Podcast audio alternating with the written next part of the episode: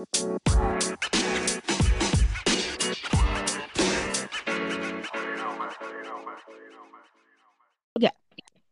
Hey everyone and welcome back to our podcast. Um, nggak kerasa juga Piala Dunia udah seminggu kurang dari semingguan dan udah selesai semua ini pertandingan match day pertama. Hmm. Yes. Kayaknya tuh banyak banget drama ya. Kayak you got a penalty, you got a penalty. Everyone gets a pena- penalty, right? Ya hal biasa sih. Hmm. Udah gitu kesannya lebih kayak lebih murahan aja daripada empat tahun lalu ya.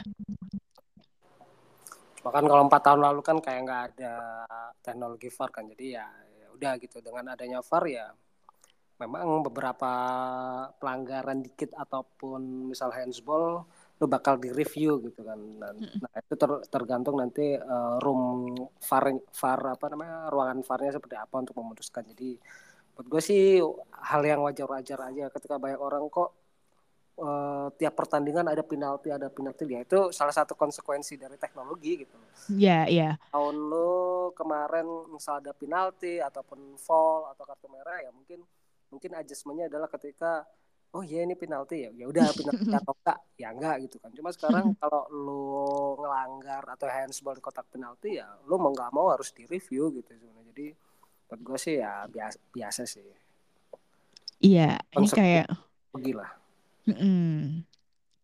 Em, kemudian apa lagi ya? Sebenarnya tuh sebelum Piala Dunia tuh ada aja dramanya. Apalagi kayak pas nge, apa kayak mocking HK gitu tuh itu Aduh itu ah. no comment aku Duh, sebel. Ada-ada aja. iya bahkan tidak ada satu pemain pun yang minta maaf kecuali Merel Van Dongen ya. Mhm.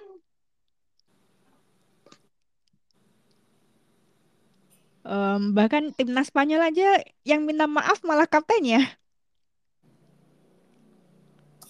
Ya kaptennya pasti tanggung jawab lah. Iya kan harusnya kan em, yang bertanggung jawab kan si yang ngelakuin kan? Iya. Ya ini agak-agak heran sih. Em, dari drama perhakaan sampai eh, mungkin timnas Jerman bawa maskot yang lucu itu loh. Namanya bikin salfok loh. Apa itu? Waru itu apa sih kalau kata kalau perspektif orang Indonesia?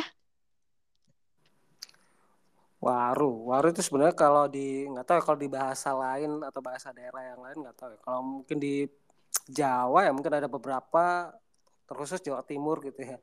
Mungkin ada nama beberapa tempat gitu. Cuma untuk di bahasa Jawa Timur atau di bahasa Jawa sendiri waru itu kan sebenarnya daun kan, daun Iya, apa- daun. waru atau apa sih tumbuhan waru atau apa sih itu? Nah, itu kan waru gitu kan. Cuma kalau nama daerah ya ya random aja waru gitu. Cuma kalau di bahasa Jawa ya waru itu nama daun sebenarnya. Sebenarnya itu kayak perbatasan Surabaya sama Sidoarjo ya. Aku lihat nama itu langsung loh perbatasan Surabaya Sidoarjo. Iya. Kalau dipanjangin itu dari. Gubeng sampai Sidoarjo lewat tuh Iya. rute kereta. Tapi sebenarnya kalau dari perspektif Australia itu adalah adalah eh, artinya api. Itu tuh diambil dari bahasa daerah mereka pintupi atau luri ya gitu loh. Jadi timnas Jerman milih waru berarti nam, artinya api kalau di sono tuh. Biasanya ini nggak sih aborigin nggak sih? Iya. Em, kemarin kan ada yang nge-mention juga tuh sebelum Piala Dunia tuh. Kan kalau tiap tahun tuh kan Aus- tenis kan pasti ada di Australia kan Australia Open. Jadi em, banyak eh, fans Australia yang terjun di tenis gitu kan. Ya, kurang lebih begitu sih. Kemudian em, kita langsung masuk aja ke topik ya. Em, Oke, yang pertama tuh adalah em, Selandia Baru pas partai pertama tuh ngalahin Norwegia di mana ini agak surprise banget. Cuman in the same time gue nggak terlalu kaget karena kedua tim ini tuh sebenarnya sama-sama gimana ya inkonsistensi tingkat tinggi. Jadi tuh kayak gue kayak gue bilang tuh grup A itu nggak ada yang konsisten ibu. Hanya, hanya stands for angin-anginan. Coba lo tuh masih aja ngelak. Eh grup A tuh ini ini ini ini gitu. Alah lah.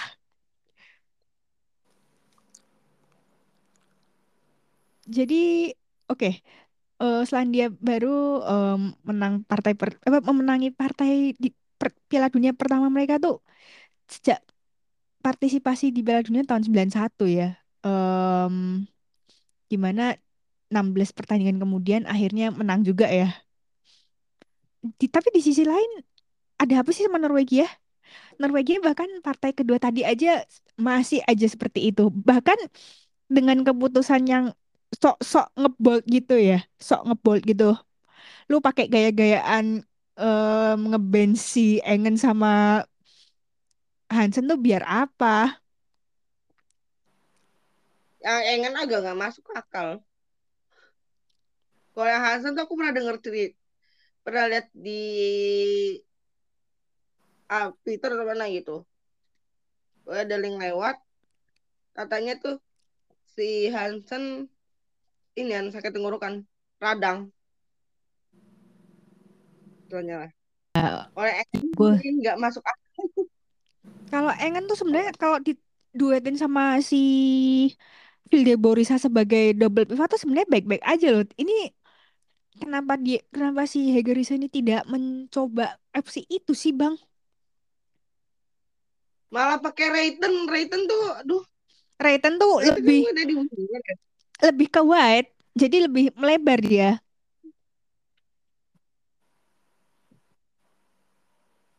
Jadi menurut Mas Ijal, kenapa sih Norwegia kayak gini gitu? Ya, Norwegia nggak tahu ya. Eh, mungkin ada beberapa temen gitu yang udah bilang bahwa masalah ruang ganti lah, kemudian beberapa tahun kemarin tuh kayak ada perselisihan pemain dan sebagainya gitu. Cuma gua masih belum lihat itu apakah memang benar-benar berpengaruh atau ada nggak faktanya seperti itu gitu sampai ngaruh ke Piala Dunia sekarang berimpact dengan hasil yang kurang baik dengan Norwegia. Cuma yang gue lihat kan soal sisi bagaimana mereka bermain di lapangan permainan itu seperti apa, adjustment taktikal, kemudian uh, pemain yang dipilih seperti apa gitu ya. Yang gue lihat dari match pertama lawan New Zealand ya dia tuh kan pakai 4-3-3 gitu ya. 4-3-3 dengan di tengah itu tiga di tengah itu Freda Manum, Ingrid Engen sama Guru Reten gitu. Dengan New Zealand yang pakai 4-4-2 4-4-2 yang apa ya New Zealand di lini tengah itu kan pakai empat pemain yang lebih kompak. Ketika lo di tengah naruh banyak pemain di situ dan ketika lo cuma pakai tiga pemain di tengah dan dua pemain dari tiga pemain ini dua pemain ini adalah offense gitu ya lo bakal kelabakan gitu maksudnya yang gue lihat di lawan apa uh, New Zealand yang di tengah kan Gro Rayton Engen sama si Manum dan Manum sama Rayton kan fokus untuk uh, offense gitu ya tersisa cuma Ingrid Engen yang bakal dibombardir mungkin kayak uh, Percival, relay ataupun stand stand match gitu ya. Itu kan jadi kayak agak timpang gitu. Timpang dalam artian lu bakal pasti kayak kelabakan di tengah dan ditambah lagi gua nggak tahu kenapa uh, Norwegia ini kayak kurang chemistry gitu, kurang chemistry dalam artian uh, ketika main di sayap Caroline Graham kayak kurang percaya sama temen-temennya gitu. Mungkin teman-teman bisa lihat ketika CGH atau Caroline Gamansen ketika bawa bola itu kayak individualistik maju ma maju langsung nusuk ke apa namanya kotak penalti lawan tanpa dia kayak ngelihat oh di belakang gua atau di samping gua dengan jarak sekian seperkian meter gue bisa passing nih atau main kombinasi satu dua nih yang mungkin bisa fluid gitu kan. Itu nggak dilakuin gitu. Nah itu kan salah satu kayak antar kepercayaan atau chemistry antar pemain kan masih belum belum terjaga dengan bagus gitu. Kemudian dengan adjustment taktiknya Girise yang gue bilang dia kayak ya naruh pemain sembarangan, sembarangan dalam artian ketika lo sampai yang harusnya dimasukin itu adalah pemain A, kenapa lo opsinya adalah pemain B? Dan buat gue untuk substitusinya Norway yang dilakukan Hegerise itu cuma refresh refresh ketika pemain lo capek ya lo refresh gitu jadi ketika pemain baru masuk nih di babak kedua itu nggak ada sekali merubah sistem permainan atau ngerubah sebagai game changer gitu. Cuma lo sebagai nge-refresh pemain udah capek, lo masukin tenaga baru, udah sebatas gitu doang yang gue lihat. Tapi secara permainan ya sama gitu-gitu doang, nggak ada perubahan yang kayak gimana gitu. Jadi nggak uh, tahu ya dari segi permainan memang uh, Norwegia agak kacau. Di depan juga nggak ada supply bola yang oke karena memang Guro Reiten atau Frida Manum nggak tahu kenapa mereka agak kurang kurang kurang apa ya kurang lepas dan tim lawan juga tahu bahwa Guru Reton sama Manum inilah ini apa namanya di klub ini kan sangat berpengaruh gitu ya. Pasti bakal dijagain mati matian kan maksudnya di cover mati matian akhirnya ditutup pergerakan ditutup uh, ruang passing. Nah ini yang bakal yang bukan bakal ya maksudnya ini yang jadi kesulitan buat si Norwegia sampai akhirnya kayak kayak lo di depan kayak frustasi nggak bisa bikin gol kemudian di counter uh, ketika dapat serangan balik juga mereka acak-acakan untuk defense akhirnya kayak kebobolan ataupun mereka uh, kayak uh, dapat great chance atau misalnya agak membahayakan gawang mereka gitu. Jadi gue nggak tahu kenapa Norwegia main sejelek ini gitu ya. Uh, even tadi lawan uh, uh, siapa tadi lawan Swiss juga jelek banget boring. Terus kemudian lawan New Zealand ya New Zealand kenapa bisa menang? Mereka bisa keep gitu. Ketika bisa mereka uh, ketika mereka bisa bikin gol gimana caranya mati-matian gimana caranya gue nggak uh, nggak sampai imbang atau kebobolan atau sampai kalah. Karena ini main di uh, negara gue gitu kan maksudnya dilihat sama masa gue harus mati-matian gue harus menangin ambil poin ini gitu kan. Ya akhirnya kemarin uh, terjadi gitu. Akhirnya menang lawan uh, Norway. Dan gue lihat di menit 70 80 mereka lebih menaruh ke taktik defense ketika kayak mereka anjir 10 menit 10 menit, uh, 10 menit lagi nih dia bakal save kemenangan Akhirnya mereka mengganti beberapa pemain yang lebih uh, tipikal defensif yang gimana caranya untuk ngecover defense mereka. Bodoh amat dibilang uh, parkir bis parkir kereta kayak atau apa defense mati-matian low block dan sebagainya. Tapi yang yang hmm. menjadi uh, result atau hasilnya kan kemenangan. Yang yang lo ambil kan kemenangan gitu. Bodoh amat alasannya seperti apa dan itu yang gua gua lihat spirit spirit pertandingan pertama itu karena mereka main di hadapan pendukungnya sendiri akhirnya spiritnya lebih dari 100% kemudian Norwegia mainnya juga jelek dibantu dengan main jelek dan ya satu lagi yang gue bilang pertandingan pertama itu di sebuah turnamen itu nggak bakal nggak bakal gampang gitu bakal susah dan ini yang dialamin sama si Norwegia gitu Iya. Yeah. Rasa kedutuk juga gak sih pas menit-menit akhir tuh? Gimana? Kayak nggak ada arah nyerangnya. Iya iya iya makanya kayak nggak ada chemistry gitu kan. Kalau nyerang pun kayak bingung gitu. Uh, waktu itu lah New Zealand kan uh, di depan tiga di depan tuh kan kalau Ingrid Mason ada Stolmo Hegerberg sama si Julie Blackstad gitu.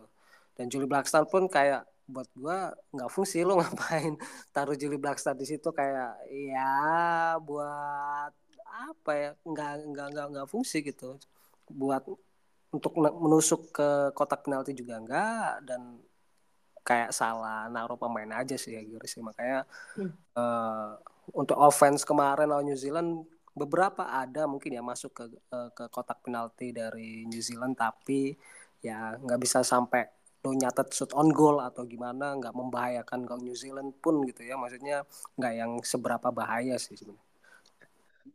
Hmm, well, uh, kemudian ini kayak terulang lagi ya lawan um, Swiss ini. Padahal dua-duanya ini juga, aduh. Swiss padahal not bad loh tuh lawan Filipina match pertama. Ya, sebenarnya not bad. Um, cuman ya. Maksudnya kontroversial. Mm -mm. Ya memang maksudnya kontroversial. Cuman overall ya kita bisa ngelihat um, how good um, si Geraldine Retailer ini. Jadi orang tuh nggak cuman jangan cuma ngomongin Lia Walti lah, uh, terus Bahman. Ramona Bahman lah gitu. Ya kalau adjustment pertandingan Switzerland sama Norway, Norway agak sedikit mengubah cara mereka bermain ya dalam artian dari segi formasi.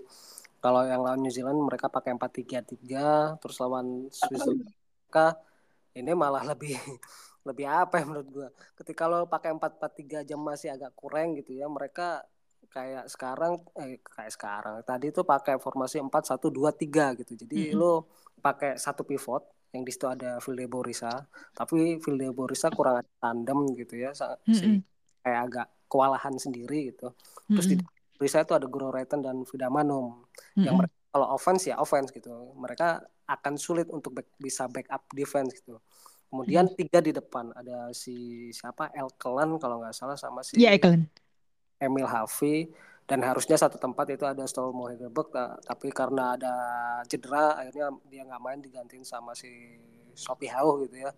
Dengan tiga pemain di depan ini kayak tadi tuh nggak sama sekali kayak membahayakan gawang eh, si Swiss mungkin di babak kedua akhir-akhir iya gitu sampai akhirnya mereka frustasi sendiri bingung sendiri gitu tapi di lini tengah dengan tiga pemain yang lebih di- eh, dua di offense gitu ya Breton sama Marlum dengan ninggalin satu pivot Vilde Borisa itu sangat ini sih sangat sangat bukan apa ya ekstrim Bukan lah. solusi ya. Nggak, bukan solusi dan ekstrim menurut gua ekstrim gitu ya dengan lawan Swiss lo pakai satu pivot tapi cuma Vilde Borisa nggak ada yang backup ya akhirnya kayak pertandingan tadi tuh pertandingan tadi tuh kayak bosan aja gitu. Mau nyerang juga nanggung mau defense ju- juga nanggung gitu ya. Jadi kayak bosen dan ya itulah hasil yang didapat Norwegia karena memang kayak mungkin ada beberapa teman bilang emang gak niat atau main gimana gitu ya. Yang harusnya lo pertandingan kedua tuh gimana caranya bisa menang dan bisa save untuk next match gitu. Tapi eh, langkah itu nggak diambil Norwegia. Karena ya yang gue bilang lawan New Zealand tadi ya masih kurang chemistry ma- masih acak-acakan juga. Terus kemudian eh, tactical adjustmentnya dari Hegerisa juga masih kurang. Ketika lo misal atau ketinggalan atau masih seri dan harus butuh game changer pun pemain-pemain yang dimasukin juga kayak nggak ngerubah situasi. Jadi ya apa ya tadi tuh? Kayak jalan pertandingan biasa aja gitu nggak ada yang menang Kayak jalan di tempat. Hmm, ya ya gitu. Em, ini akan menyusahkan Norwegia sendiri sih. Karena em, kalau hasil imbang tadi tuh membuat paling enggak Norwegia tuh harus ngalahin Filipina minimal dua gol. Kalau enggak, wassalam. Atau Filipina aja menang. atau mungkin atau kalau hal yang paling buruk lagi adalah mungkin ditentukan dengan jumlah kartu kuning yang lebih sedikit. Waduh, itu kisah gimana kak kalau misalnya adu kartu kuning? Diambil yang paling sedikit dan semen, dan so far Norwegia paling sedikit. Oke. Ya, kalau misal adjustmentnya seperti itu, gue lihat juga lawan Filipina dengan tadi menang, kayaknya nggak nggak bakal mudah buat Norwegia bisa menang. Even 1-0 ataupun 2-0 dia bakal lolos gitu ya. Cuma eh, Filipina lagi top up dalam artian dia lagi percaya tinggi, eh, percaya dirinya lagi tinggi tingginya. Bahkan kita nggak tahu besok bisa ngalahin si Norwegia, Filipina bisa jadi gitu ya. Karena mereka Amin. naik-naiknya nih percaya diri. Mereka bakal kayak mikir anjir gua tadi ngalahin New Zealand besok lawan eh, tim kuat Norwegia nih. Eh, apa pun bisa hal apa hasil apa pun bisa terjadi bisa aja Filipina menang. Mungkin mereka mikir kayak gitu gitu. Dan akhirnya mereka mikir dengan satu kemenangan ini gitu ya mereka chance untuk lolos tuh masih ada gitu. Masih bisa bernafas gitu. Jadi sebenarnya pressure di sini ada di Norwegia gitu. Ketika uh, lo nggak underestimate Filipina gitu ya dengan pemain-pemain yang ah apalah ece-ece lah atau dalam sebagainya itu mungkin jangan seperti itu ya Norwegia lo harus fokus untuk bisa lolos uh, dengan mati-matian walaupun pertandingan hasil pertandingan lo nggak bakal 100% nentuin langkah lo dan lo harus ngelihat pertandingan lain gitu ya. Jadi buat gua untuk Filipina Norwegia pressure tetap ada di Norwegia dan Filipina bakal nothing tulus bisa aja ngalahin si Norwegia even mungkin satu kosong kemudian parkir bis kayak lawan New Zealand tadi ya bisa aja Hmm, oke, oke. Em, kemudian sekarang kita beralih ke sedikit recap soal Australia lawan Irlandia di mana hmm, sejujurnya tuh agak ngebosenin nggak sih menurut kalian?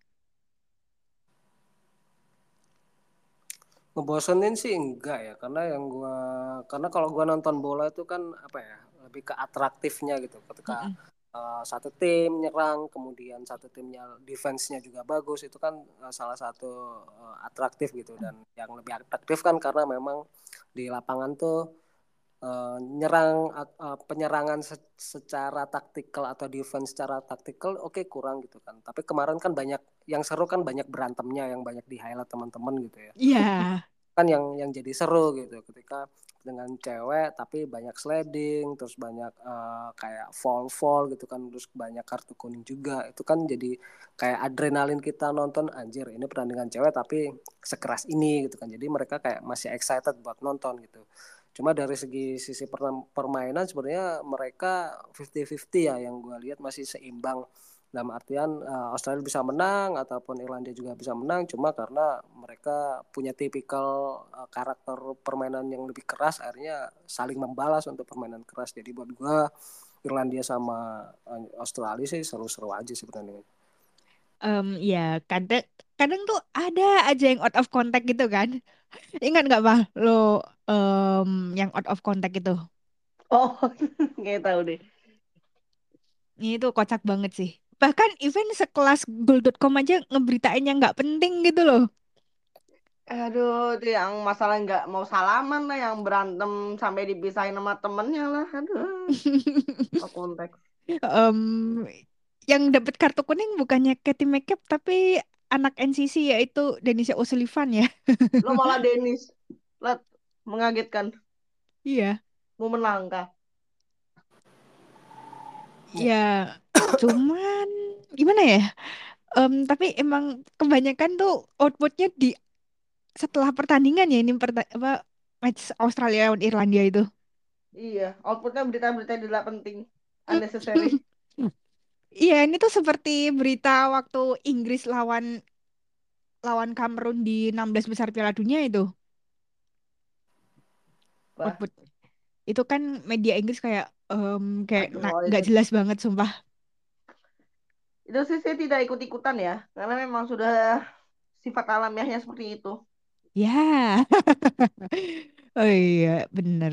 Um, terus yang menarik dari pertandingan ini adalah dipindahin dari Allianz Stadium ke Accor Stadium alias Stadium Australia. Yang 83 ribu penonton itu nggak sih ininya kapasitasnya? Iya betul.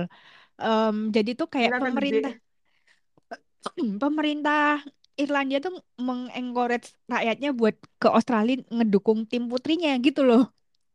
Bagus dong. Jadi akhirnya karena ada andil dari Irlandia sendiri, kedua tim sepakat kalau pertandingan ini ya udah yuk kita pindahin ke Stadium Australia kan masih sama-sama di Sydney gitu loh. Kurang juga attendance juga wow itu besar sekali 75 Betul. ribu kan. Betul berarti ya memang sih kedua fans itu emang luar biasa sih. Kalau Matildas kan emang approach-nya udah positif dari kurang lebih dua tahun lalu lah ya. Iya. Memaketnya udah gede lah ya sekarang. Mm -mm. Mudah-mudahan bisa ditularin ke Elik Woman lah. Yuk Elik yuk. Ya iya. Elik tuh nggak kalah serunya sama NWSL. Malah Elik tuh less drama. Gak mumet sama kan sistemnya juga mirip lah mirip lah mirip mirip ya, ya.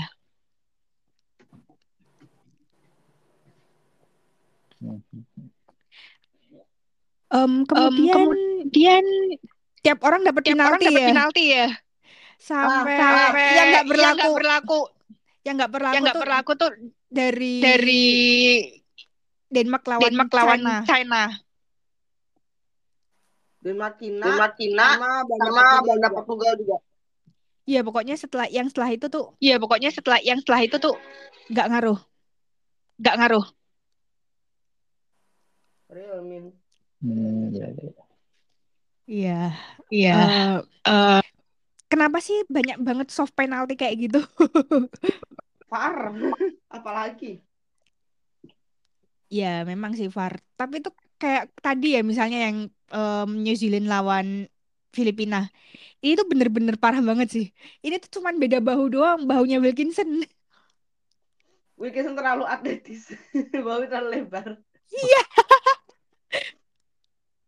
Apa udah kayak gue udah bagus loh itu Jackie Hand. Ya itu finishingnya lumayan banget, loh. itu match New Zealand apes. Mm-mm. Bener, bener, bener. Oke, sekarang tiba saatnya recap dari perwakilan Konkakaf. Mungkin Abang Nas, halo. Halo.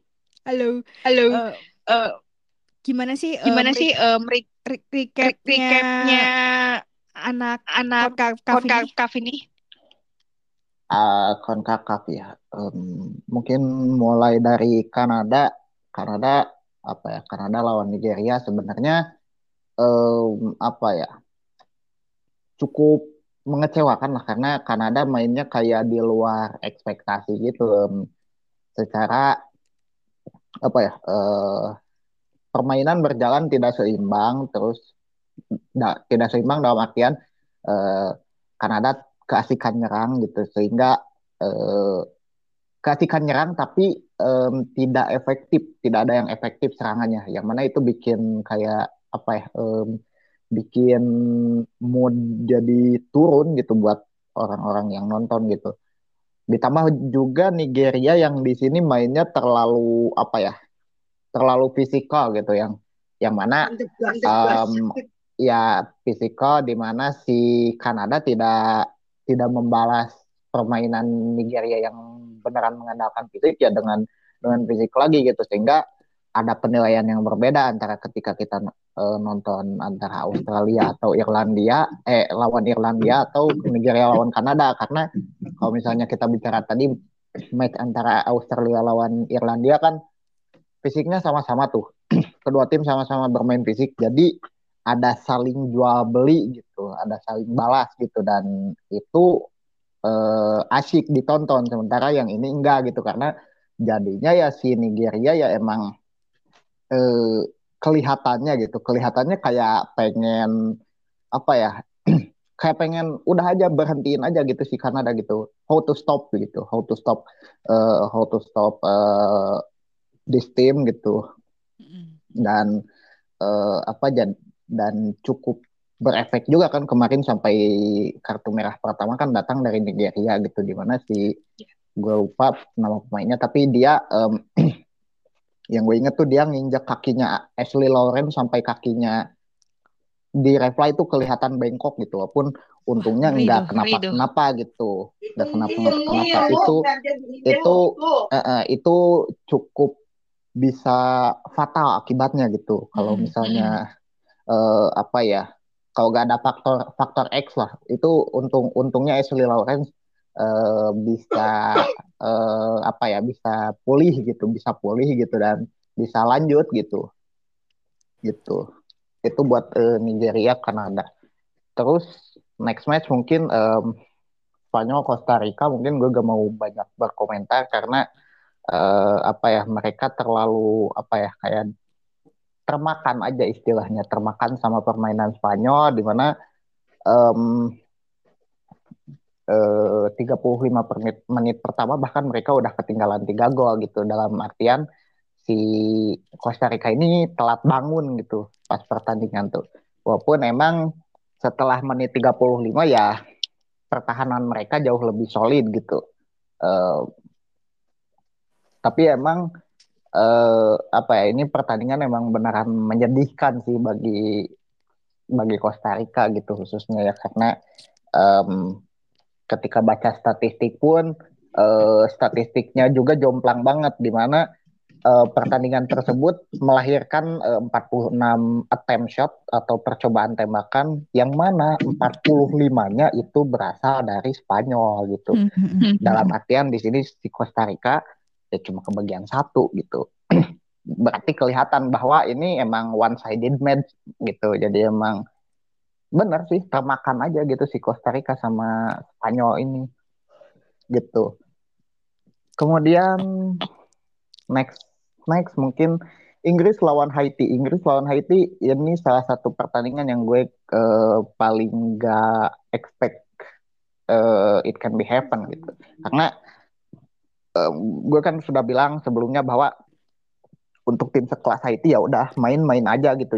Jangan terlalu jangan terlalu berat dulu gitu ekspektasinya karena ya ini Piala Dunia pertamamu gitu. Ya udah eh, anggap aja ini kayak liburan lah gitu. Lu liburan ke apa ke EU atau NZ gitu.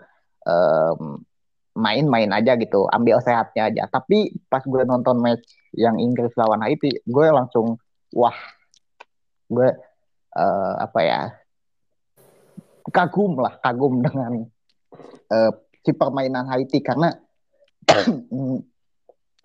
gue cukup bingung juga kenapa sekelas Inggris sekelas juara Euro itu mereka gak nggak sanggup uh, memberikan perlawanan yang lebih gitu lawan hmm. lawan hmm. Haiti gitu yang mana Haiti sendiri di Concacaf pun dia levelnya emang uh, tayar kesekian gitu kita di, kalau kita bandingkannya dengan sesama tim Concacaf lain yang main di uh, Piala Dunia gitu dan bahkan di Concacaf sendiri pun mereka ya levelnya level kesekian karena uh, ada faktor luck gitu dari uh, keberhasilan mereka kemarin di uh, CONCACAF Women's gitu.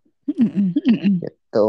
Um, tapi emang di match match ini jujur uh, gue gue uh, melihatnya bagus gitu si apa si Haiti walaupun emang kalah ya ujungnya um, tapi kalahnya tipis gitu satu kosong di mana di match ini um, tiga pemain ya bagus gitu uh, si Roselot Borgela, terus uh, Melchi, sama Shirley juga, Shirley Judy, terus sama Kevin eh, juga kan?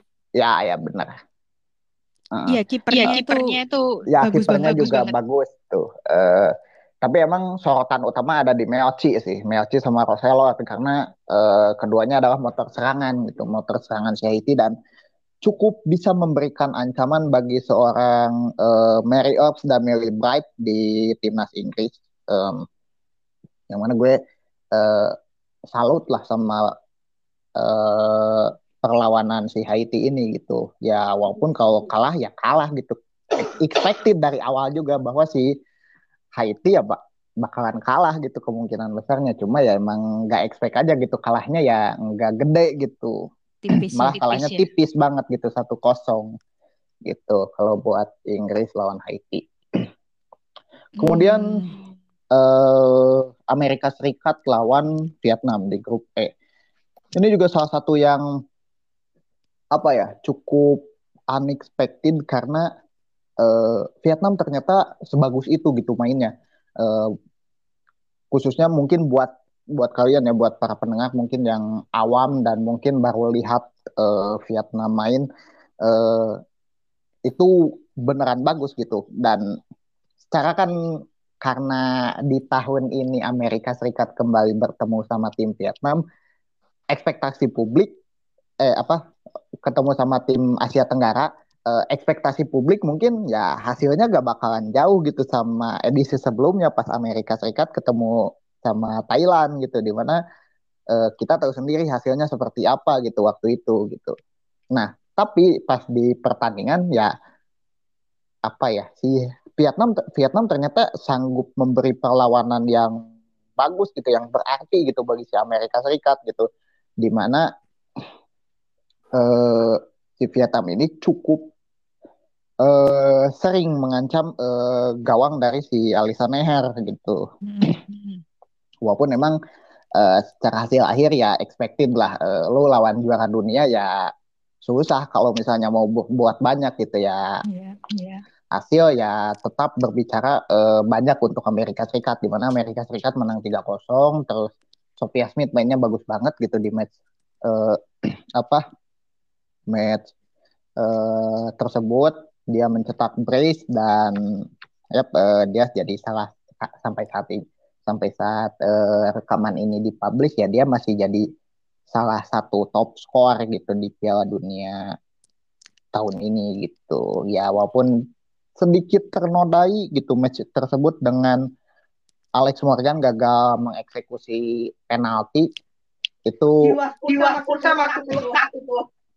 um, di satu sisi gue gak habis pikir kenapa Morgan bisa nggak berhasil secara dia uh, apa ya persentasenya cukup gede gitu kalau buat um, eksekusi penalti ya tendangan penalti. Tapi di sisi yang lain gue juga salut nih sama kipernya Vietnam. Dia berhasil menahan apa ya dia berhasil melawan mentalnya gitu berarti kalau kayak gitu ya. Melawan mentalnya dengan uh, menahan tendangan seorang ya orang yang mungkin kalian juga udah tahu lah Alex Morgan siapa gitu, you know who gitu, uh, gitu. Itu ya paling buat um, Amerika Serikat lawan Vietnam. Terus next um, double header di grup F, double header buat Concacaf maksudnya karena karena di grup ini ada dua tim dari Concacaf.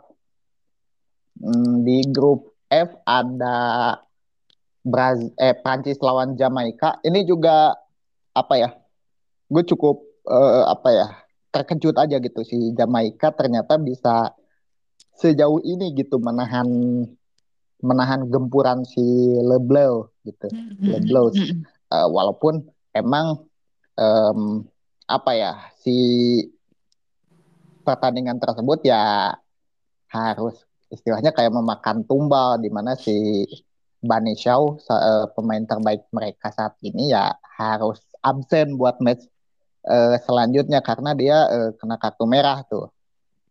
Yang mana mungkin itu jadi kartu merah itu berapa? Kedua ya di Piala Dunia Perempuan. Kayaknya kayaknya kedua ya. Kedua ya. Ya kedua ya. Ya kedua. Ya ya kedua. Kedua uh, di mana itu bakalan jadi big loss gitu bagi si Jamaika gitu bagi si Reggae Girls ini. Gimana buat match selanjutnya? Tapi emang buat match yang lawan Prancis gue uh, salut sama apa ya sama uh, pertahanan si Jamaika ini bisa menahan gempuran si Prancis. Karena gue sebenarnya pengen bilang di pas episode yang uh, apa uh, breakdown soal uh, per grup Piala Dunia yang kemarin, gue pengen bilang bahwa salah satu kekurangan Jamaika ini ya mereka tidak mempunyai kiper yang bagus gitu. Dalam artian kita lihat bahwa kiper mereka sekarang tuh ada Spencer di mana Spencer ternyata nggak se apa ya nggak se perform itu gitu ketika di klub gitu dan juga dia masih sedikit gitu capsnya di apa di timnas juga gitu si Rebecca Spencer tuh Terus uh, kiper yang satu lagi si Sydney Snyder, um, yang mana dia jadi kiper nomor punggung satu di Jamaika sekarang. Um, dia gak nggak main sama sekali bahkan ketika masih main di NWSL dan sampai sampai-sampai dia sekarang terlempar tuh ke kompetisi ke Ceko dia sekarang main di Sparta Praha gitu um, mm-hmm. cuma walaupun emang si Sydney Snyder ini cukup banyak capsnya gitu di apa di uh, timnas. Tapi dia nggak se perform itu ketika di level klub gitu. Dan ini salah satu kekurangan yang apa ya uh, tadinya mau gue sampaikan di uh, episode kemarin cuma lupa gitu. Tapi ternyata kekurangan ini ya berhasil mereka atasi gitu sih sama si Reggae ini. Walaupun kurang tahu next match bakal seperti apa karena um, match uh, selanjutnya tanpa kehadiran Bani Shaw sehingga uh, Jamaika jadi kehilangan salah satu opsi buat uh, penyerangan gitu dan berarti buat next match mungkin uh, beban bakalan dipikul sama Jody Brown tuh yeah, buat yeah. match selanjutnya. Nah, Bayi kan, Bayi kan lawan, lawan Panama ya. Panama ya. Hmm. Ya nanti ini saling bunuh istilahnya gitu si dua wakil Cup ini. Uh, terakhir berarti ya. Uh, terakhir last but not least itu Brazil lawan Panama. Hmm, sebenarnya hasilnya expected sih karena um, apa ya Brazil Brazil cukup apa ya cukup memahami gitu bagaimana si permainan ala Amerika Tengah ini ya karena si pemain yang dari Brazil pun cukup sering gitu bertemu sama pemain-pemain asal Panama ini gitu. Beberapa misalnya kayak di level-level ada kan pemain yang di NWSL juga gitu. Cuma emang eh, jempol gue acungkan buat eh, Ari Borges di mana eh, dia bisa bagus gitu di pertandingan kemarin dia jadi pencetak hat trick yang mana itu membuat dia menjadi top scorer sementara sampai uh, rekaman ini dipublish um, sampai re rekaman ini di tag uh, si Ari Borges kemarin mencetak hat trick kemudian di mana ini kan Piala Dunia pertamanya ya kalau nggak salah Iya, ini pertama. Iya, ini pertama. pertama dan eh, dia bisa membuktikan itu eh, bahwa dia bagus gitu. Em, secara dia masih belum terlalu oke gitu di level klub gitu. Itu orang. Ya, dan mungkin eh, apa ya dengan hasil apa dengan apa yang dia lakukan di Piala Dunia saat ini mungkin bisa membuat dia bisa berbicara banyak gitu ketika nanti balik ke eh, timnya gitu. Dan juga emang em, gue eh, pengen non gue kemarin nonton match ini selain karena em, apa selain karena ma- yang main itu Panama tim CONCACAF ya dari lawan pun si Brazil ya mereka eh, pemain kunciannya banyak yang main di NWSL gitu banyak yang main di Amerika jadi em, it it eh, em, it em, fun match gitu buat ditonton gitu. Buat Iya. per- pribadi gitu. Walaupun emang hasil secara hasil expected eh, tapi emang pengen bilang salut aja gitu. Khususnya buat Ari Borges. Gitu. Seperti itu mungkin eh, kurang lebihnya eh, apa eh, pendapat eh, soal tim-tim CONCACAF di Piala Dunia perempuan sejauh ini gitu. Oke. Lanjut lagi, em, sekarang kita ngomongin soal AFF di Piala Dunia so far ya. Paling nggak di match day pertama kita nggak kebantai sama sekali ya nih saudara-saudara kita. gokil mak iri mah iri Iya kita mah iri apa cuman cuman bisa menatapi federasi kita yang bekek gitu.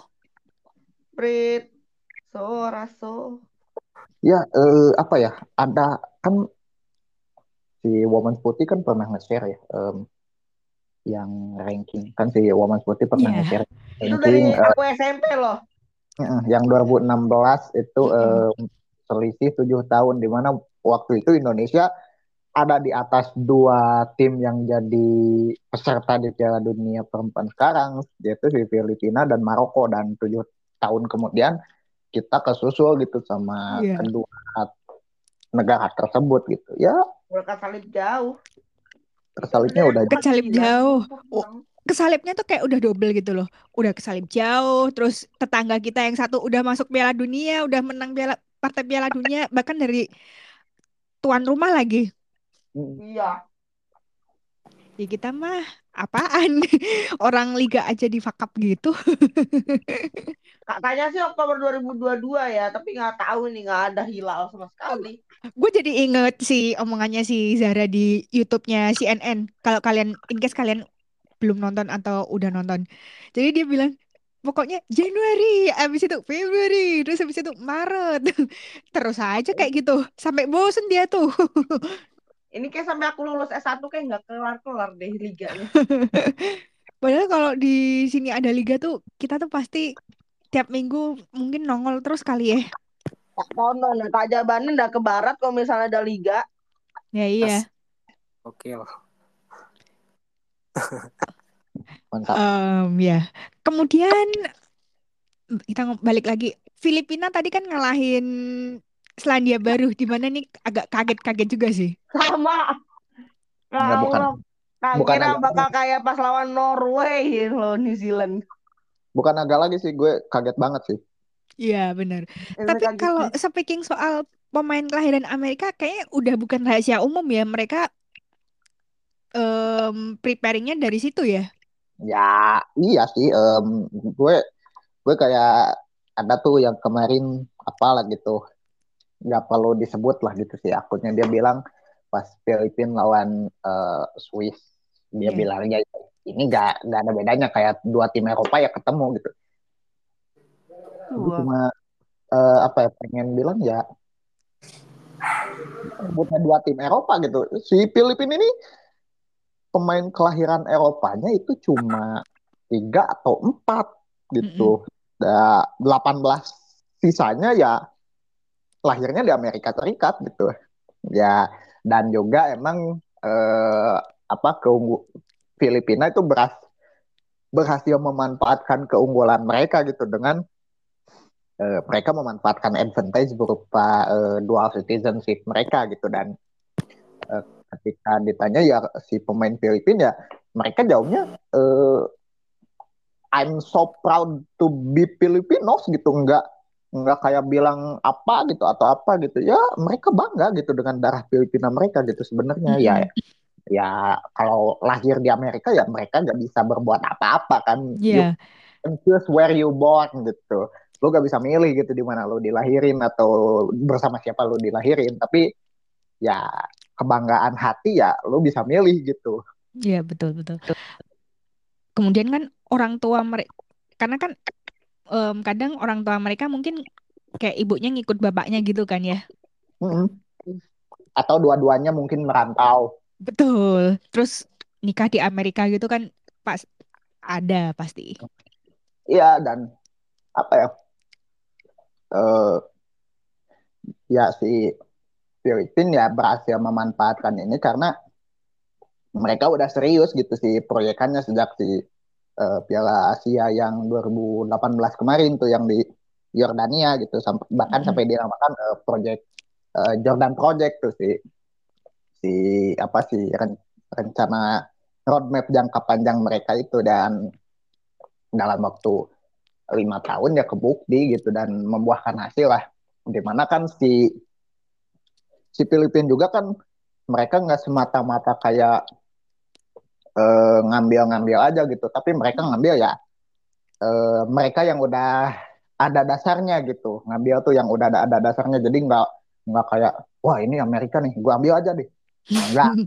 Itu gitu um, mereka ngambilnya uh, yang emang udah main apik selama di Amerika khususnya gitu. Kayak karena kebanyakan dari Amerika uh, dalam hal ini mungkin karena pemain Filipina belum ada yang tembus ke NWSL ya melihatnya dari NCAA gitu di mana mm. para pemain dari NCAA ini tampilnya bagus gitu. Kalau nggak NCAA ya ngambilnya mungkin yang kayak pemain-pemain yang jebolan akademi gitu kayak si uh, Jocelyn Sawiki itu yang uh, diambil eh, yang dia kan uh, jebolan ini kan dia jebolan uh, akademi Vancouver Whitecaps kan.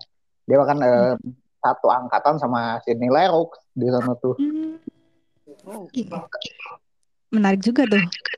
Hmm, um, ya ditambah kan mereka di dalam negerinya juga mereka kan ada sini kan LSU LSU versi mereka ya tapi bukan LSU hmm. versi Amerika Serikat kan kalau Amerika Serikat ada tuh LSU juga di mana singkatannya itu Louisiana, Louisiana State University di mana itu salah satu kampus yang terkenal lah gitu uh, dalam menghasilkan atlet di cabur apa pun dan di gender apa pun gitu. Nah, si Filipina juga punya LSU mereka sendiri yaitu uh, La Salle University gitu di mana si La Salle ini jadi kayak uh, tempat penggemblengan para calon-calon pemain timnas gitu. Mm-hmm. Khususnya di perempuan ya. Uh, yeah. Yeah. Itu yang mereka lakukan. Mereka beneran kayak mengadaptasi dan mengadopsi sistem yang uh, apa ya? Mereka pelajari di Amerika Serikat terus diimplementasikan di negara mereka ya seperti itu hasilnya gitu. Well, um, sekarang kita beralih ke yang Vietnam itu kan. Vietnam sebenarnya persiapannya bagus, tapi memang sih um, drawingnya kurang kurang baik ya. Cuman bisa menahan Amerika cuman tiga gol aja, kayaknya udah luar biasa banget ya. Udah luar biasa ya itu yang itu yang tidak bisa dilakukan oleh kontestan di edisi sebelumnya kan. Um, yeah. Berarti ini upgrade gitu khususnya buat Betul. Uh, apa ya sepak bola ASEAN walaupun ya bukan buat negara kita gitu, buat Betul. mereka doang gitu upgrade-nya. Tapi kan whole of the world melihatnya ya ini upgrade gitu buat uh, Southeast Asia gitu. Gimana uh, mereka akhirnya upgrade dari asalnya kalah sekian kosong jadi cuma kalah tiga kosong. Mungkin kalau ketemu lagi sama Amerika Serikat di uh, edisi mendatang wakil ASEAN bisa aja mereka menang gitu. Betul. Betul. Pemenahan imbang lah nih. Iya, kalau enggak kayak bisa nahan Jerman habis-habisan ya. Iya. Itu kayak gila em defense-nya tuh bener-bener pokoknya bener-bener absurd banget lah defense-nya gila ini defense yang paling terbaik gitulah yang pernah gue lihat di tim ASEAN gitu. Hmm. Dan emang kenapa pilih apa si Vietnam ini eh, secara taktikal bagus ya karena mereka emang udah ada kompetisinya gitu dan Tuh. jalan gitu si kompetisinya sehingga pemain jadi nggak nggak gelagapan gitu ketika Betul. melawan negara lain karena udah ada kompetisinya juga gitu. Bahkan sebagian besar tuh isinya kan di liga lokal kan. Ini tuh bener Ya. inti tuh bisa nunjukin tuh oh ini pemain gue tuh dari liga lokal semua nih. Ini bener pokoknya pemain gue nggak kalah lah gitu. Iya, nah, nah gini nih buat para pendengar, buat mungkin yang eh, kalian mungkin kayak Envy atau eh, Salty gitulah. Iya. Kalau Minus.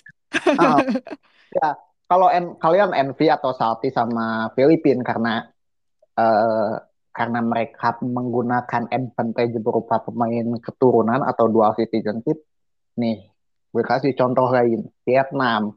Punya Vietnam liga minimal.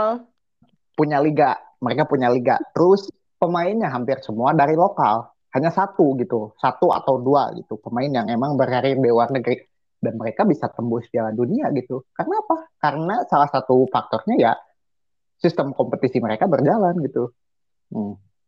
Oh, Apakah- lokal pride tuh, lokal pride tuh yang Ya. diomongin tuh. Apakah ini belum cukup? Apakah ini belum cukup gitu buat buat membuat kalian tercerahkan gitu? Apa kayak sok-sok melokal tapi padahal naturalisasi di sini aja ya gitu deh. Kok di sepak bola ya? Ya, ya, ya. Yang tahu tuh si Ijal tuh Apa tuh? apa em, naturalisasi di sini kan ya gitu deh kayak asal jebot-jebot gitu ya. Iya, iya. Cuma nggak kalau gue uh, wakil ASEAN ya, maksudnya uh, USA, Vietnam gitu. Mereka tahu gitu lah USA dengan super power mereka. Mereka itu mungkin kalian belum lihat atau apa gitu ya. Mereka itu pakai formasi 5-4-1 dengan lima pemain belakang dan empat pemain tengah. Cuma tinggal satu pemain depan dan mereka lebih ke compact defense gitu ya. Maksudnya uh, ketika mereka tahu diserang, mereka akan bakal mundur semua ngumpul semua di depan gawang dan ya mau nggak mau yang yang bisa mereka lakukan itu sambil uh, counter dikit-dikit gitu ya sama si Amerika. Cuma dengan nggak kebobolan lebih dari lima gol sebenarnya udah banyak. Sebenarnya gue udah bilang kayak kemarin, gitu untuk wakil ASEAN ASEAN lu nggak kebobolan dari lima gol atau banyak atau belasan atau berapa itu sebenarnya udah prestasi. Apalagi kemarin uh, Vietnam cuma kalah 3-0 terus bisa nepi seorang Alex, Alex Morgan itu kan sangat brilian gitu kan. Kemudian Filipina yang mungkin udah dibilang Nas gitu tadi ya dengan dual citizenship ya, ya itu mereka uh, rules mereka negara mereka gitu. Itu advantage buat mereka dan mereka tahu gitu untuk bisa manfaatin dan ketika ada dual citizenship pun mereka nggak ujuk-ujuk instan. Misal ah negara gue uh, dual citizen uh, dual citizenship gitu ya. Setahun lah kita bangun dengan pemain-pemain yang udah ada keturunan di luar yang jago-jago main sepak bola. Nggak juga mereka dengan dual citizenship pun mereka nyiapin tim ini tuh udah lama gitu empat atau lima tahun yang lalu. Dan emang hasilnya ini di World Cup gitu. Lo nggak bisa pakai satu uh, satu tim dengan naturalisasi dengan misal satu sebulan tiga bulan itu nggak mungkin juga dengan tiga sorry dengan pemain-pemain jago naturalisasi pun uh, dengan instan pun hasilnya nggak bakal bagus ya. Dengan latihan yang lebih lama ngumpul yang lebih lama dan ini yang dilakukan sama di Filipina dan hasilnya tadi gitu ya New Zealand. Dan ketika lawan New Zealand tadi sorry itu saya New Zealand mainnya jelek banget buat gue terlepas apa pun itu orang bilang uh, New Zealand uh, dapat shot on goal atau shot on target iya. Cuma buat gue New Zealand tadi main jelek banget salah banyak salah passing koordinasi defense kemudian koordinasi passing di lini tengah itu acak-acakan. Kemudian ketika dapat uh, apa namanya peluang finishing lo jelek gitu ya. Jadi ya itu konsekuensi yang lo terima ketika lo main nggak secara rapi nggak secara bagus ya ada bisa dikalahkan Filipina yang mungkin dengan fighting spirit dengan nothing tulus dan mereka tahu ketika mereka bisa ngebobol gitu ya gimana caranya mereka lebih defense gitu ya gimana caranya gua nggak kebobolan bisa keep ini kemenangan gitu bisa ngekip tiga poin dan akhirnya mereka bisa gitu. So far yang gue lihat ya nanti Filipina ini akan bakal seru gitu karena karena besok lawan uh, Norway yang mungkin hidup matinya Norway gitu yang yang yang jadi highlight gitu. Cuma so far Vietnam Filipina buat gua dengan Filipina yang masih satu pertandingan lawan USA kemarin udah oke okay banget dan kemudian si Filipina udah pertandingan kedua sekarang malah lebih oke okay gitu ya so far membanggakan lah untuk wakil ASEAN. Bener. Um, kalau ngomongin soal kemenangan tim ASEAN pertama sebenarnya enggak sih. Um, Thailand tuh 8 tahun lalu udah pernah sih di Piala Dunia 2015. Gimana waktu itu ngalahin Pantai Gading 3-2. Tuh kalau nggak salah partai kedua di grup B waktu Piala Dunia 2015. Yes, yes. Oke. Okay.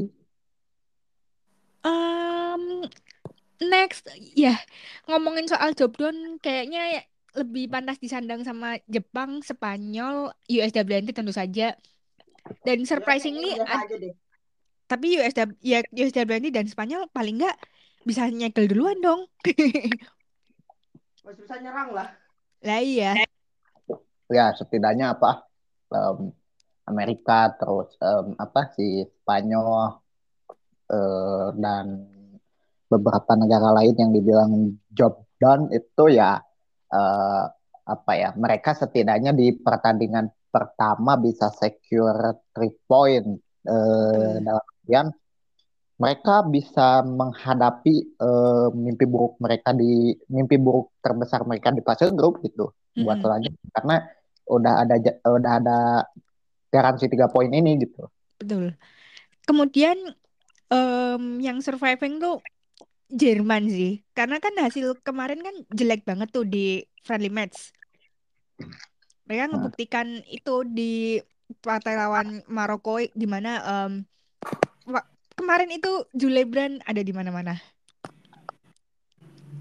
Ya, tapi gue gue lihat dia mainnya biasa-biasa aja sih. Iya, cuman memang kadang dia masih suka kehilangan bola sih ya. Kadang suka gampang banget gitu. Um, kemudian um, Melanie Leopold so far ya solid lah. Kalau Daybridge sih, being Daybridge ya kalau kata gue masih sosok gitu. Mm -hmm. Cuman yang bikin gue kaget adalah Sarah Dorsun. gue kaget banget. Dorsun tuh kan kadang suka jelas banget kalau bikin blunder kan. Ini tuh dia sama sekali nggak bikin blunder. Solid ya, no yeah. error. Minim error. Ya mudah-mudahan Sarah Dorsun bisa lanjut terus lah minim e near error sampai akhir. Amin. Tapi Marokonya juga kasihan sih. Apa? Ya. Maroko itu dua gol terakhirnya tuh bener-bener apa kayak scramble gitu loh. Ya scramble. Gue gue lihat yang gol ke lima, gol yang kelima yeah. tuh yang golnya Schuller.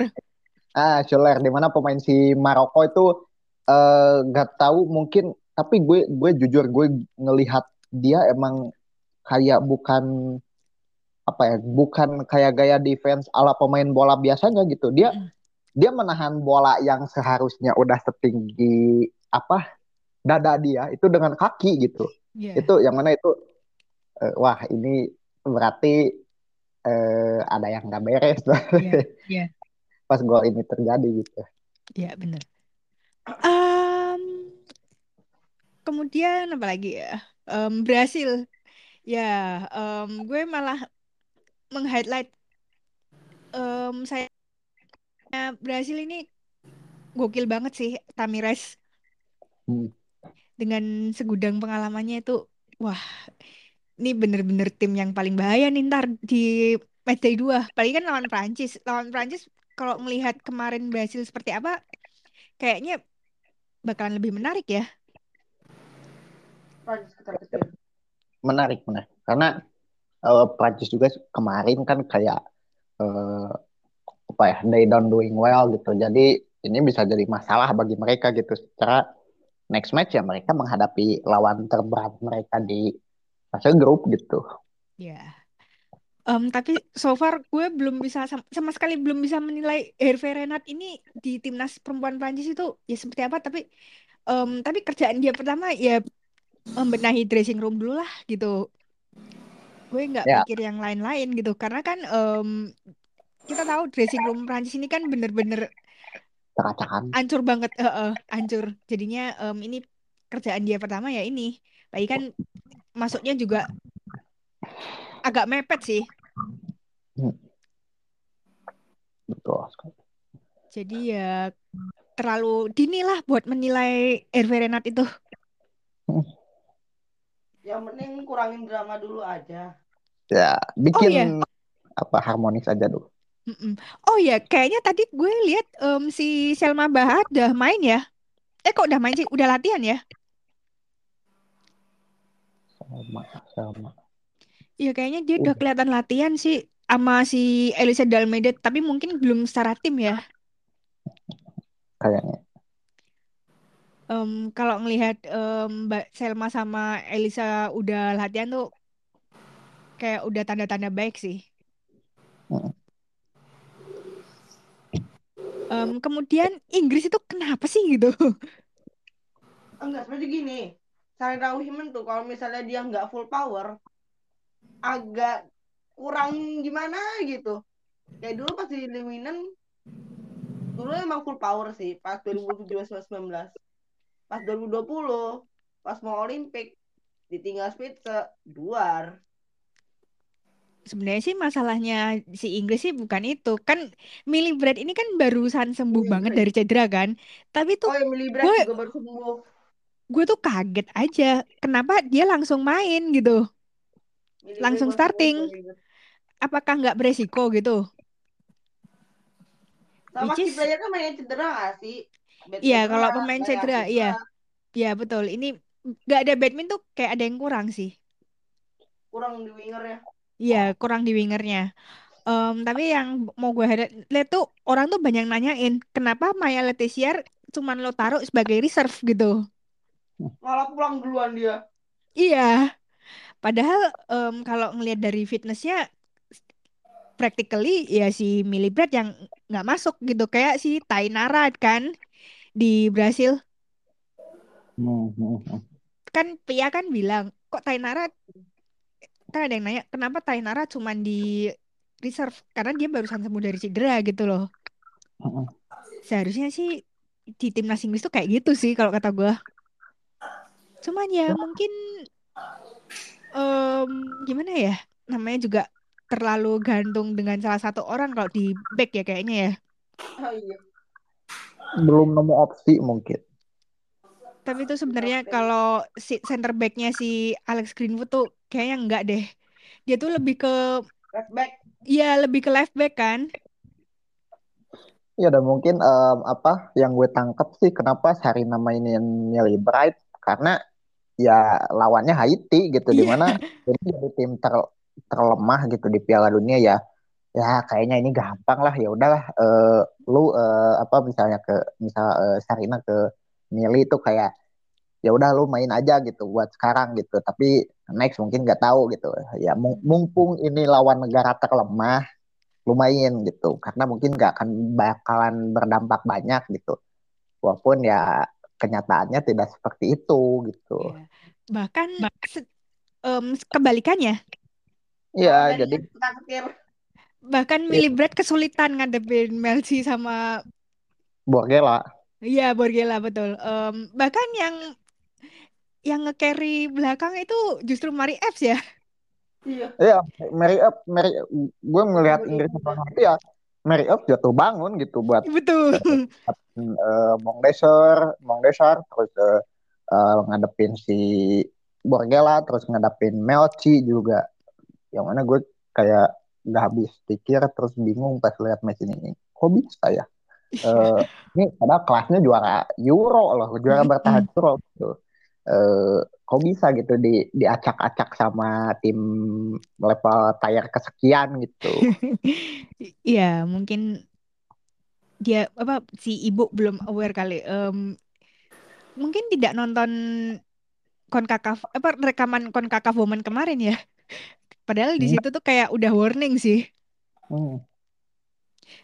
Terutama waktu ngalahin Meksiko tuh sebenarnya udah warning semuanya. Pokoknya Haiti kalau masuk Piala Dunia ini harus diwaspadain, bro. Iya, iya benar sekali. Em, apa sih Haiti ya emang statusnya ya sebagai eh, lowest tier lah, lowest lowest power team gitu. Tapi eh, dengan status mereka sebagai seperti itu sebagai eh, lowest T eh, apa lowest power terus sebagai unseeded ya mereka jadinya tanpa beban gitu ya. Mm-mm. Dan justru dengan tanpa beban itu ya mereka bisa eh, apa dengan no pressure mereka itu bisa jadi pressure buat lawan gitu. Jadi Mm. lu ngeba- ngebalikin gitu jadinya gitu. Iya. Em, Kanada tadi kayaknya udah dibahas sama Na- Abang Nas. Denmark, em, Denmark ini terlalu ngandelin satu orang dan yang gue tangkap kemarin adalah Pernilla Harder jadi target man itu kayaknya nggak banget deh. Hmm, Padahal di situ lo ada Sinebrun kan? hmm, hmm, bener. Ngap, lagian ngapain em, Pernilla Harder ditaruh jadi striker? Mendingan lo taruh Pernilla Harder di bil- di belakangnya si Sinebrun. Mending jadi CR atau SS kan enggak sih? Dan Lah iya. itu pure position itu bukan bukan striker. Lah iya. Em, ini makanya yang jadi concern itu nanti pas lawan Inggris hari Jumat nanti. Itu tuh kayak Dua. apa bisa gitu ngelawan si Ing- sekelas Inggris gitu. Dengan lo cuman ngandelin satu manusia dan si Pernilla juga kayak musim lalu kan dia habis cedera hamstring kan. Yes. Jadinya itu kayak sebuah signing kalau dia mungkin udah nggak sekuat dulu gitu loh. Yep, yep, yep. Tapi untungnya tuh karena set pieces ya golnya itu. Gak sih yang gol? Iya si Amalie Vansgaard. Anak mana? Ya, betul.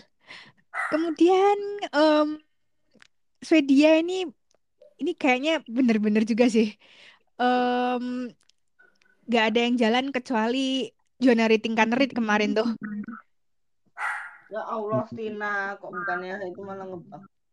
Em, yang nge-carry malah Fiorina Rolfo. Terus habis itu Amanda Ilestedt surprisingly bikin banget banyak banget chance. Jadi pahlawan lagi last minute goal. Lah iya, ini yang bikin gua kaget sih. Tapi tuh bikin Afrika Selatan tuh sebenarnya iya. Tapi tuh basically Afrika South Afrika tuh udah lebih jago. Keta Hmm. di, di mana ketambahan Jermaine Seponsenwe yang jadi pencetak gol paling cepat di Liga MX. Em, gue sedikit pengen nge-highlight soal Jermaine Seponsenwe. Dia tuh begitu masuk ke Juarez tuh dia langsung bikin rekor Hmm. ngupset Chivas terus habis itu gol paling cepet tuh kayaknya berapa em, kurang dari 20 detik lah. Ya, ya, ya, go. 19, 18 gitu. Betul. Sebelum dipecahin sama Burki kemarin ya. Calon calon rekan setim di Rayadas. Tuh. Tapi surprisingly Rayadas ini em, mulai aware ya dengan signing mereka. Hmm. Bahkan nge- dengan nge-signing Jermaine Seposenwe aja udah kayak ini big statement banget gitu loh. Yes, exactly. Gue nggak mau di- berada di bayang-bayang tetangga gue. Yeah, you should to doing more gitu karena em, apa ya si Rayados Rayadas gitu ya eh, mereka pasti step per step mereka ya lepas gitu dari jeratan si eh, apa si rival sekota mereka gitu Betul. Kayak nggak terus-terusan ngandelin Bernal sama Burke ya. Kan selama ini kan jargon mereka kayak gitu. ya Burki Burki passing ya Insya Allah gitu Ya, Burki passing insya Allah nggak tahu siapa yang mau ngerespon. Tapi Ya, itu. ini tapi ini yang mungkin dicoba diperbaikin sama Rayadas di apertura kali ini ya. ya Em, ya makanya mereka beruntung banget dapet Seopo Senwe ini. Hmm. Iya, kurang target man sih kayak ada nih. iya. Oke, Nggak eh, kayak laki-lakinya gitu, tim laki-lakinya iya. kan udah punya target man yang oke tuh, Mm-mm, walaupun betul, betul. bang kepindahan tuh. Tapi ya Iya, si Das yang perempuan ini kebalikannya gitu. iya. Setelah juara Apertura 2021 malah jadi malah Memble. Hmm. Em, apa ya? eh, mereka tidak bisa melakukan apa yang eh, rival sekotanya lakukan gitu. Di mana si Betul. rival sekotanya punya skuad yang eh, mumpuni gitu, baik Mm-mm. di perempuan ataupun laki-laki gitu. Iya, betul. Em, jadi kayak mereka nggak pernah signing midfielder Hmm. sampai signing si Jermain Senwe dan Mera Delgadillo itu udah sign banget sih. Gue mulai serius. Yap, yap. Ya, itu sih. Oke, em, kemudian Arif Borges ini bener-bener living the dream ya. Jadi Yes. tuh em, begitu dia masuk ke camp sebelum Pia ngumumin squadnya kan kayaknya dia kan pakai kaosnya Marta tuh pas datang datang ke camp lebih awal itu. Terus Hmm. habis itu dia starting di posisinya Marta kalau nggak salah itu eh, pas lawan Panama di mana dia nyetak hat trick kan. Yes. eh hat trick terus habis itu em, digantiin Marta terus kemudian dia dapat POTM yang nyerahin Marta lagi dia tuh Yes. kayak kayak lagi rezekinya tuh lagi di dia sih Rezeki nomplok. Yap, yap, yap. Si living her dream, em, eh, dream come true, terus ya apa ya? em, dia eh, setidaknya bisa kayak bikin statement gitu bahwa dia emang em, suksesor paling tepat gitu buat Marta gitu. betul suksesor Marta kan em, ke depannya kan banyak ya Hmm, Banyak tapi banyak tapi opsi gitu. em, Pia ini mencoba gimana caranya biar Brasil itu lebih kolektif gitu loh Hmm, ini yang nggak pernah gue lihat di Brasil Brasil sebelumnya Ya Brazil sebelumnya kan kelihatan tuh em, mereka kayak terlalu apa ya? Terlalu addicted sama Marta sebenarnya Brazil di edisi sebelum-sebelumnya tuh bahkan eh, udah dari sejak edisi yang 2007 kan sejak eh, zaman mereka ngalahin Amerika Serikat di semifinal. Iya Em, jadi tuh kayak ketergantungan antara Marta sama Cristiano dan Formiga saat itu tuh bener-bener kayak gila ini bahaya banget sih gitu. Iya dan apa ya eh, ini yang jadi PR bagi Pia gitu. Gimana caranya agar eh, si Brazil ini setidaknya tidak seperti tim lain gitu yang memang ketergantungan akan satu dua pemain gitu. Eh, gimana gitu caranya mereka nyari setidaknya opsi lain yang bisa eh, satu level di bawahnya gitu walaupun Hmm. eh, ya setidaknya lah gitu kalau misalnya enggak eh, bisa disebut setara gitu seperti Iya, itu em. dan memang salah satu input yang diberikan oleh apa ya pihak kepada para pemainnya ya coba lu berkarir di em, Amerika gitu di NWSL di mana kan em, saat ini ya buat di seluruh benua Amerika ya NWSL paling bagus gitu betul. kalau misalnya perbandingannya seluruh dunia masih kayak debatable gitu karena belum ada kompetisinya gitu yang mem- yang mempertemukan antar konfederasi gitu. Nah, eh, ya udah si pemain Brazil ini akhirnya banyak yang kayak apa ya istilahnya kayak berbondong-bondong gitu gitu eh, main di NWSL. Eh, ya mungkin selain yang sudah lama eh, apa sudah lama main di NWSL gitu kayak Marta atau eh, Debinya gitu dan lain-lain. Ini kayak perpindahan pemain Brasil ke Amerika tuh kayak pokoknya em, berantai gitu ya. Ya kayak per tahun tuh ada aja gitu em, pemain yang eh, hengkang pemain Brazil yang emang berlabuh ke NWSL yang mungkin yang terbaru saat ini ya si Rafael gitu yang dari Arsenal tuh ke Orlando. Sama Ra- apa Laurel Ra- Ya, Lauren apa Lauren Leal gitu ya. ah Lauren Leal. Yang baru banget diumumin abis Brasil ngalahin Panama. Itu savage banget sih si Mm, Casey. Tuh, ya jadi I have uh, some uh, Jogo Bonito. Ya, Jogo Bonito di NW, masuk goes to NWSL. Oh, Jadi itu kayak em, mulai menarik interest gue buat nonton NWSL lagi sejujurnya dengan adanya banyak banget Brazilians.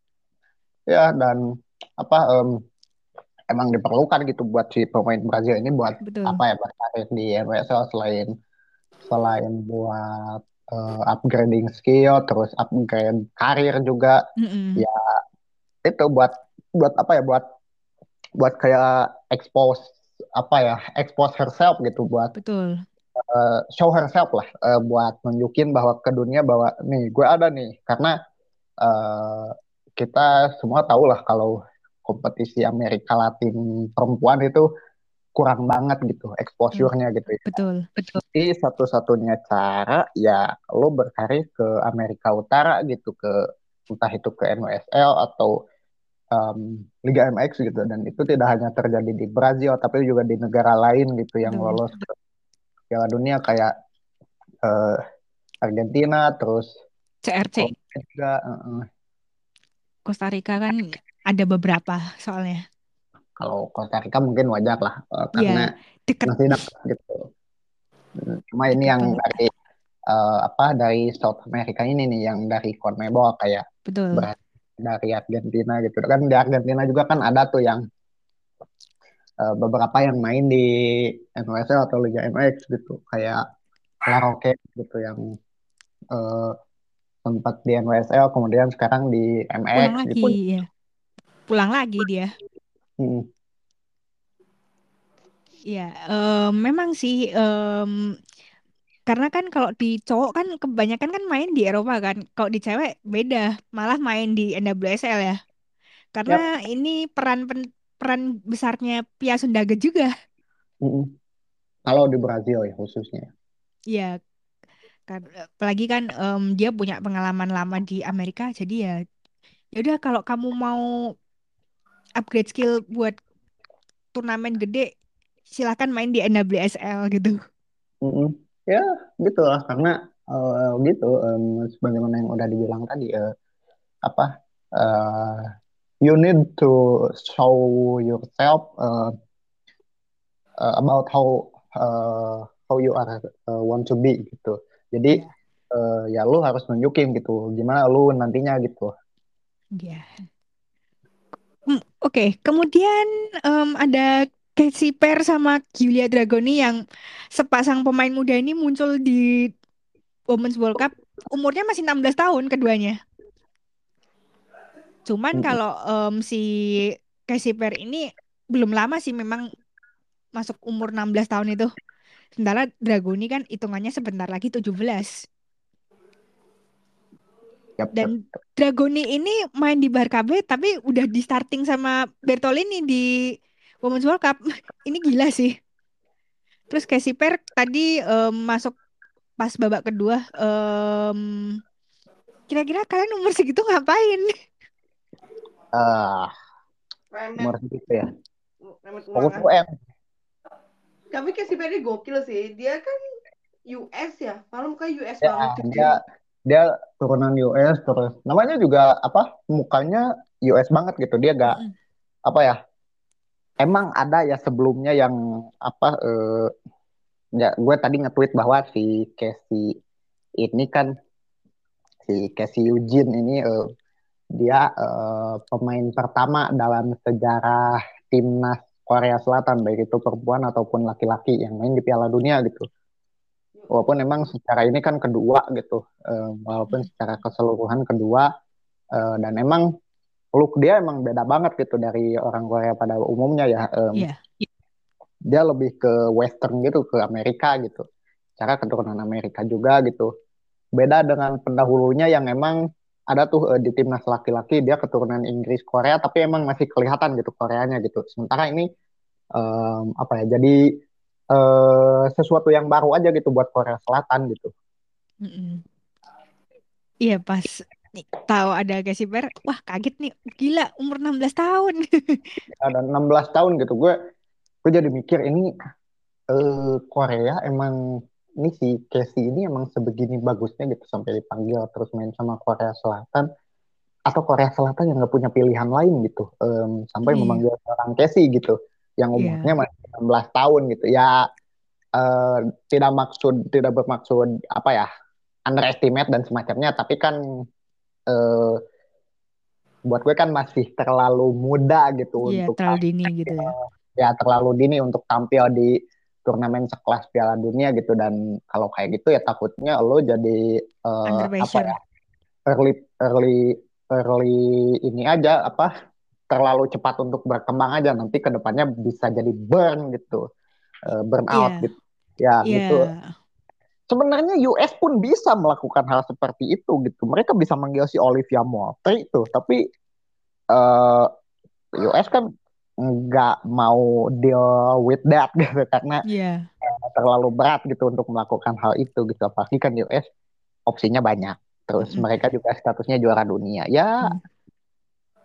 Gitu em, kalau buat si Korea ya mungkin eh pilihan apa kemungkinannya antara itu antara emang si Casey ini beneran bagus atau emang si Koreanya aja gitu yang emang gak punya pilihan lain si pelatihnya gitu Mm-mm. sehingga manggilnya si Casey gitu sama halnya Iya. dengan Australia juga gitu Iya, gue tuh sejujurnya masih kaget sih em, Dragoni masuk timnas Itali dapat cut off gitu kan maksudnya. em, kenapa? Karena Dragoni ini kan baru main di Barcabe kan. Mm. Sepercaya itukah Anda sama anak muda segini gitu? Karena tanpa bermaksud untuk mengunderestimate, tapi kan em, jadi kan masih muda banget. Takutnya itu kan ya kayak seperti yang Mas Ray bilang itu. Hmm. Ya. Em, apalagi kan Barcabe itu kan kayak kayak baru godokan gitulah. Mm-mm. Gue takutnya ya kayak break breakout gitu. Iya kalau nggak tahu sih gue mikirnya kayaknya Italia emang punya pilihan lain deh gitu. Beda kayak Banyak. Korea gitu. Kalau Korea kan eh, apa ya sepemahaman awam saya gitu pribadi eh, mungkin kemungkinannya ya itu antara emang bagus sebegitu bagusnya atau emang nggak punya pilihan lain karena Iya. nggak banyak juga kan yang berkarir di luar negeri pun gitu si pemain Korea. Sementara yang kalau di Italia ya emang si liganya sendiri kan oke gitu buat sekarang gitu. Em, masa sih gak bisa nemuin gitu kayak gitu. Em, bahkan sebenarnya Aurora Gali itu bisa dipanggil, Mm-mm. tapi nggak tahu kenapa dia itu kayak nggak mau Oh, aja manggil anak yang main di main di Inggris gitu. Hmm, Gue nggak ngerti sih ini ad- ada apaan. gitu ya. Iya makanya gue bingung. Ya, ya, ya. oke, oke. Sesuatu yang masih masih nggak bisa dicerna sejujur. Hmm, hmm, hmm. Iya, em, apa? eh si Itali kan gitu ya, liga udah mulai bagus gitu, udah mulai tersorot gitu, dan bahkan di Indonesia sendiri udah udah ada pemegang hak siarnya gitu. Em, yang mana berarti kan itu si tanda bahwa si liga tersebut notable gitu. Kalau liga notable berarti banyak bakatnya gitu. Em, emang nggak ada pilihan lain gitu, kayak gitu sih. eh, kalau hemat saya gitu, pengamatan awam saya gitu, dah tanpa maksud underestimate tapi ya gitu terlalu muda aja ya si ini bisa ditaruh di kelompok umur aja dulu gitu biar eh, step by step gitu nggak langsung eh, satu ke lima gitu tapi satu dua tiga empat lima gitu Iya betul betul. Em, lagi ya. Oke, em, jadi besok jadi tuh em, USW nanti bakal ketemu Belanda tapi pagi buta lagi. wah biasa accommodating. Iya, iya. Jadi kalau mau kerja tahan dulu. Jam 10 bolehlah kalian berangkat. nggak sambil kerja aja sambil kerja. Biasa kan orang zaman sekarang kan bisa multitasking Iya, bisa di mana-mana kok. gitu. Iya, jam 8. Tapi tapi ini bakalan bikin orang jadi lebih morning person sih. ya dengan ya menaruh USA lawan Belanda jam 8. Kemudian habis itu jaraknya juga lumayan jauh. Eh, Portugal lawan Vietnam tuh jam 14.30. Terus Australia sama Nigeria tuh baru di pertandingan Kamis sore jam 5. Tapi untuk hari Rabu di mana em, rekaman ini bakal diupload tuh em, Jepang lawan Costa Rica tuh jam 12 ya. Jam 5 Kemudian ya, kemudian tuh Spanyol lawan Zambia jam setengah tiga. Kemudian Kanada lawan Irlandia. Aduh, nanti ini jam jam 7. 7 malam. Oke. Iya. Kayaknya apa mainnya di mana? Di Melbourne atau di mana? Em, kayaknya di Perth. Kayaknya di Perth. Karena Oh, kalau kalau jam sih. Beda ya kalau doang. Ah, kalau di WIB-nya malam kemungkinan mainnya di Perth karena nggak mungkin kalau misalnya main bukan nggak mungkin tapi eh Bedanya nggak sejam doang. eh, ya nggak nggak realis nggak inilah nggak realistis gitu nggak nggak baik gitu kalau misalnya di timur terus di eh, WIB-nya jam 7 jam 6 gitu karena kalau di wilayah timur ke sana ya kemungkinan mainnya jam 9 jam 10 gitu dan itu gak baik gitu Iya. Jadi kemungkinan kalau udah yang main 12 malam malah itu berarti. nah, karena bedanya 5 jam ya kan? nah kalau yang biasanya malam di Indonesia bagian barat ya berarti mainnya di Perth gitu kemungkinan ya bersyukur lah ada Perth gitu jadi jamnya lebih affordable buat orang Indonesia Tapi ada Iya. juga nggak sih kemarin jam 10 malam baru main? Apa? Yang jam 10 malam baru main ada nggak sih? Nggak ada. Jarang. ada nggak ada nggak ada terakhir kan jam 8 Jam 8 pasti paling terlambat. paling Ya, mentok-mentok tuh jam 24.5 biasanya tuh. oh, nggak baik soalnya apalagi buat perempuan ya Iya. ma- terlalu malam nggak baik gitu karena ada be- eh, apa ya bahkan buat laki-laki pun sebenarnya nggak baik kalau cuma bedanya kalau buat perempuan itu jauh lebih gak bagus karena ada gue kurang tahu tapi pernah ada penelitiannya gitu kayak aktivitas malam bagi per- perempuan ya harusnya diminimalisir gitu karena ada ada dampak jangka panjangnya lah Mm-mm, bener. Em, kemudian ada info nobar. Jadi hari Sabtu kita bakal ngadain nobar.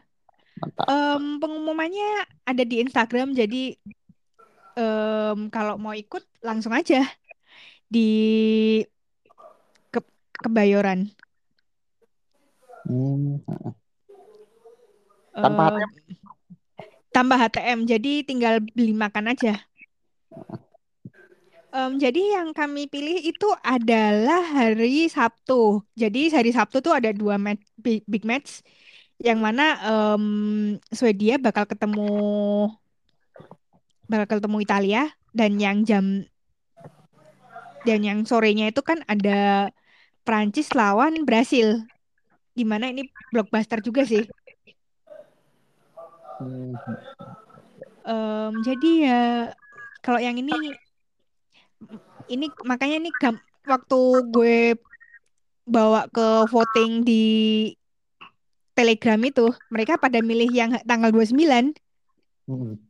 Padahal gue sebenarnya ada opsi buat em, Inggris lawan Denmark. Karena tapi karena hari Jumat takutnya kan macet kan.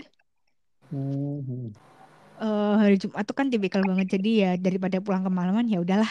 Em, jadi ngambil yang Swedia lawan Italia sama Prancis lawan Brasil yang jam 5 sore. Hmm.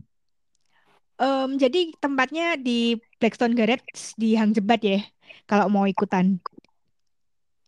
Jadi kalau mau ikutan langsung aja em, DM di Telegram gue gitu, atau shout out di Telegramnya Women's Footy gitu aja. Ya, ya.